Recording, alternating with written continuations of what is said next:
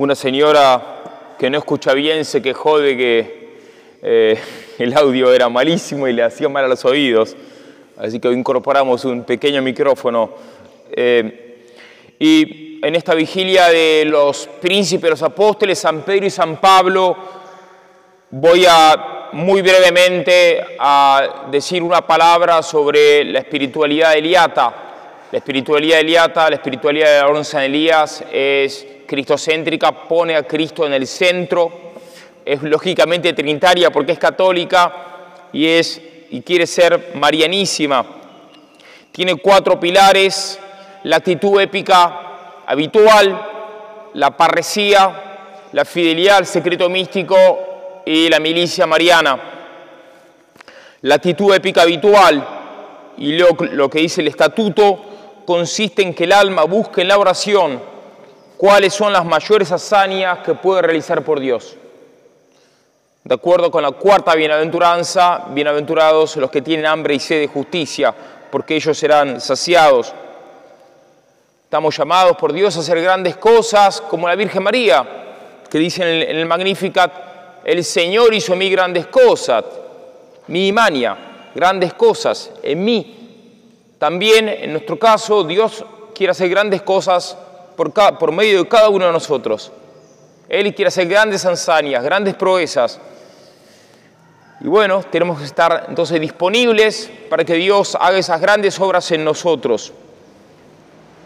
Contra este espíritu épico, espíritu de hazañas, espíritu de gestas, espíritu de epopeyas, está ese espíritu de pusilanimidad, ese espíritu de conformarse con un minimalismo espiritual y apostólico.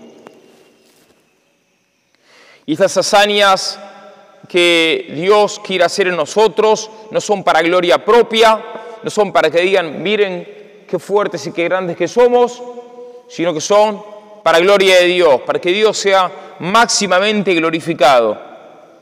Y por ende, para la salvación eterna de las almas, porque la máxima gloria de Dios está en la salvación de las almas. Este espíritu épico supone vivir un profundo deseo de cambiar el mundo, de cambiarlo católicamente, buscando, como dice Efesios 1.10, esta cita está dos veces en el estatuto, Efesios 1.10, recapitular todas las cosas, las del cielo y las de la tierra, bajo un solo jefe, que es Cristo.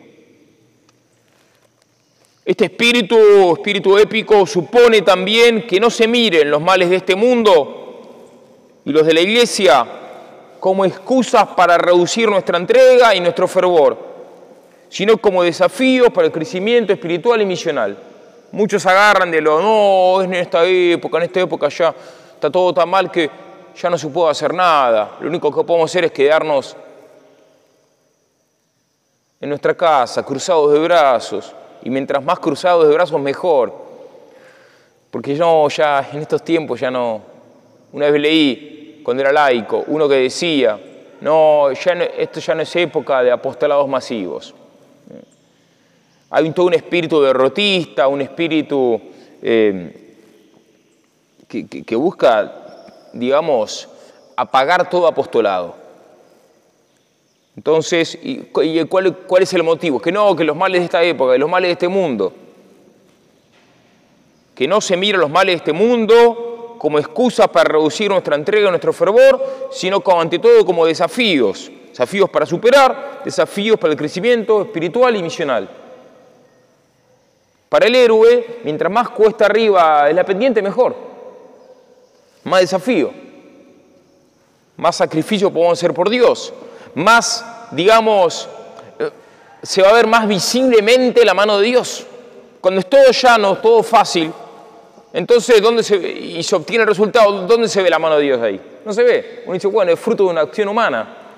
Está todo tan, todo tan fácil que cualquiera lo puede hacer. No se ve la mano de Dios. Cuando el camino es áspero, cuando la misión es imposible, humanamente hablando, entonces ahí se ve la mano de Dios, máximamente, clarísimamente. Nosotros no queremos que se vea nuestra obra, nuestra mano, nuestro nombre, queremos que se vea Dios. si dejamos que las dudas y temores sofoquen toda audacia, es posible que en lugar de obtener grandes cosas para Dios, simplemente nos quedemos cómodos y no provoquemos avance alguno. Y en ese caso no seremos partícipes de procesos históricos con nuestra cooperación, sino simplemente espectadores de un estancamiento infecundo de la Iglesia. En segundo lugar, el segundo espíritu, la virtud de la parresía, que implica anunciar la santa fe católica, y cito el Evangelio, Mateo 10, 10, 27, a plena luz del día, predicada desde los tejados, Mateo 27, sin temer a los que matan el cuerpo, Mateo 10, 28, pero antes era 10, 27, no 27, sin temer los que matan el cuerpo, Mateo 10, 28, teniendo por palabra el sí, sí, no, no del Evangelio, que nos revela que lo que se añade viene del maligno, Mateo 5, 37. La parresía implica buscar decir lo que Dios quiere que digamos. La parresía no es un campeonato a ver quién dice la imprudencia más grande o la, a ver quién dice la cosa más políticamente incorrecta, más eclesialmente correcta que se nos ocurra. No es eso. No es dejarnos llevar por, nuestras pasiones, tampoco es eso. No es pelear innecesariamente, tampoco es eso. La parresía implica buscar decir lo que Dios quiere que digamos, aunque nos corten la cabeza, aunque nos corten en pedacitos, como decimos, en pedazos, como profesamos en el cuarto voto. El secreto místico, que no es hacer lo que uno quiere, no es eh, caminar por la vía ancha de la triple concupiscencia. No, mi secreto, mi secreto es dormir todo el día. No, no, no, no es eso. ¿eh? El secreto místico se trata de la imitación más perfecta de nuestro Señor Jesucristo, en mi caso concreto, según lo que Dios me llama a mí y no al vecino, según lo que Dios me inspira a mí y no a Ezequiel, y no a Daniel, y no a Mateo, y no al verdulero que pasa por la huerta.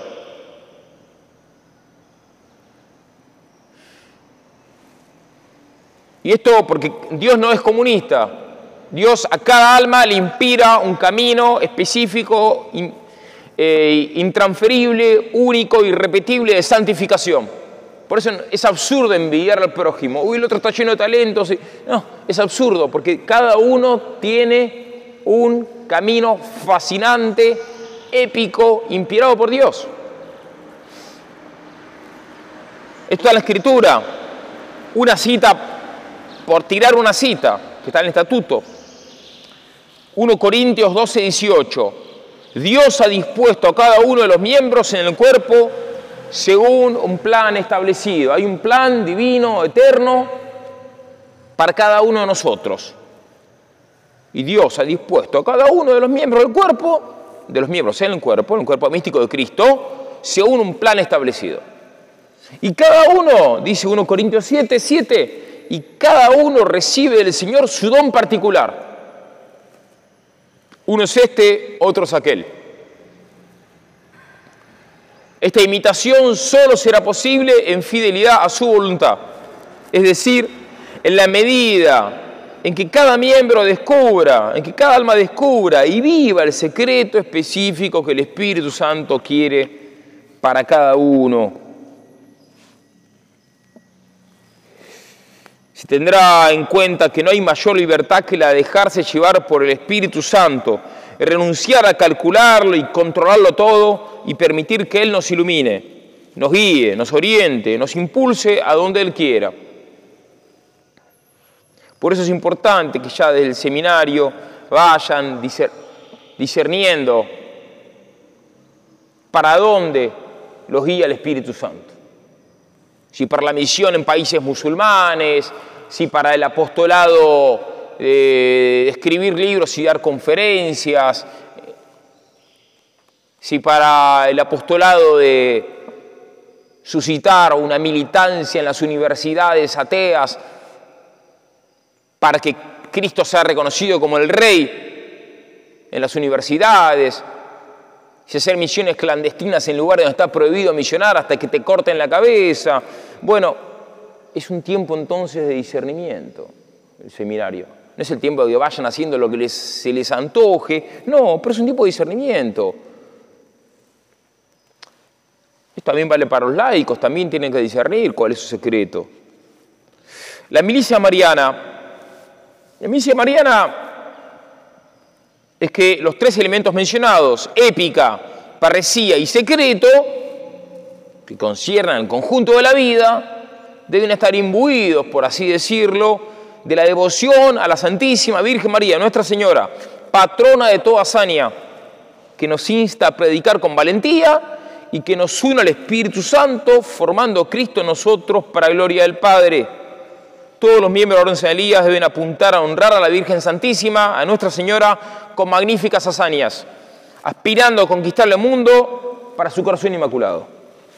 Vamos a pedirle a la Virgen Santísima, patrona de toda hazaña, esposa del Espíritu Santo, que nos alcance de Dios la gracia de tener estos cuatro espíritus, espíritu épico, espíritu de parresía, espíritu de fidelidad secreto, místico y espíritu de milicia mariana. Amén.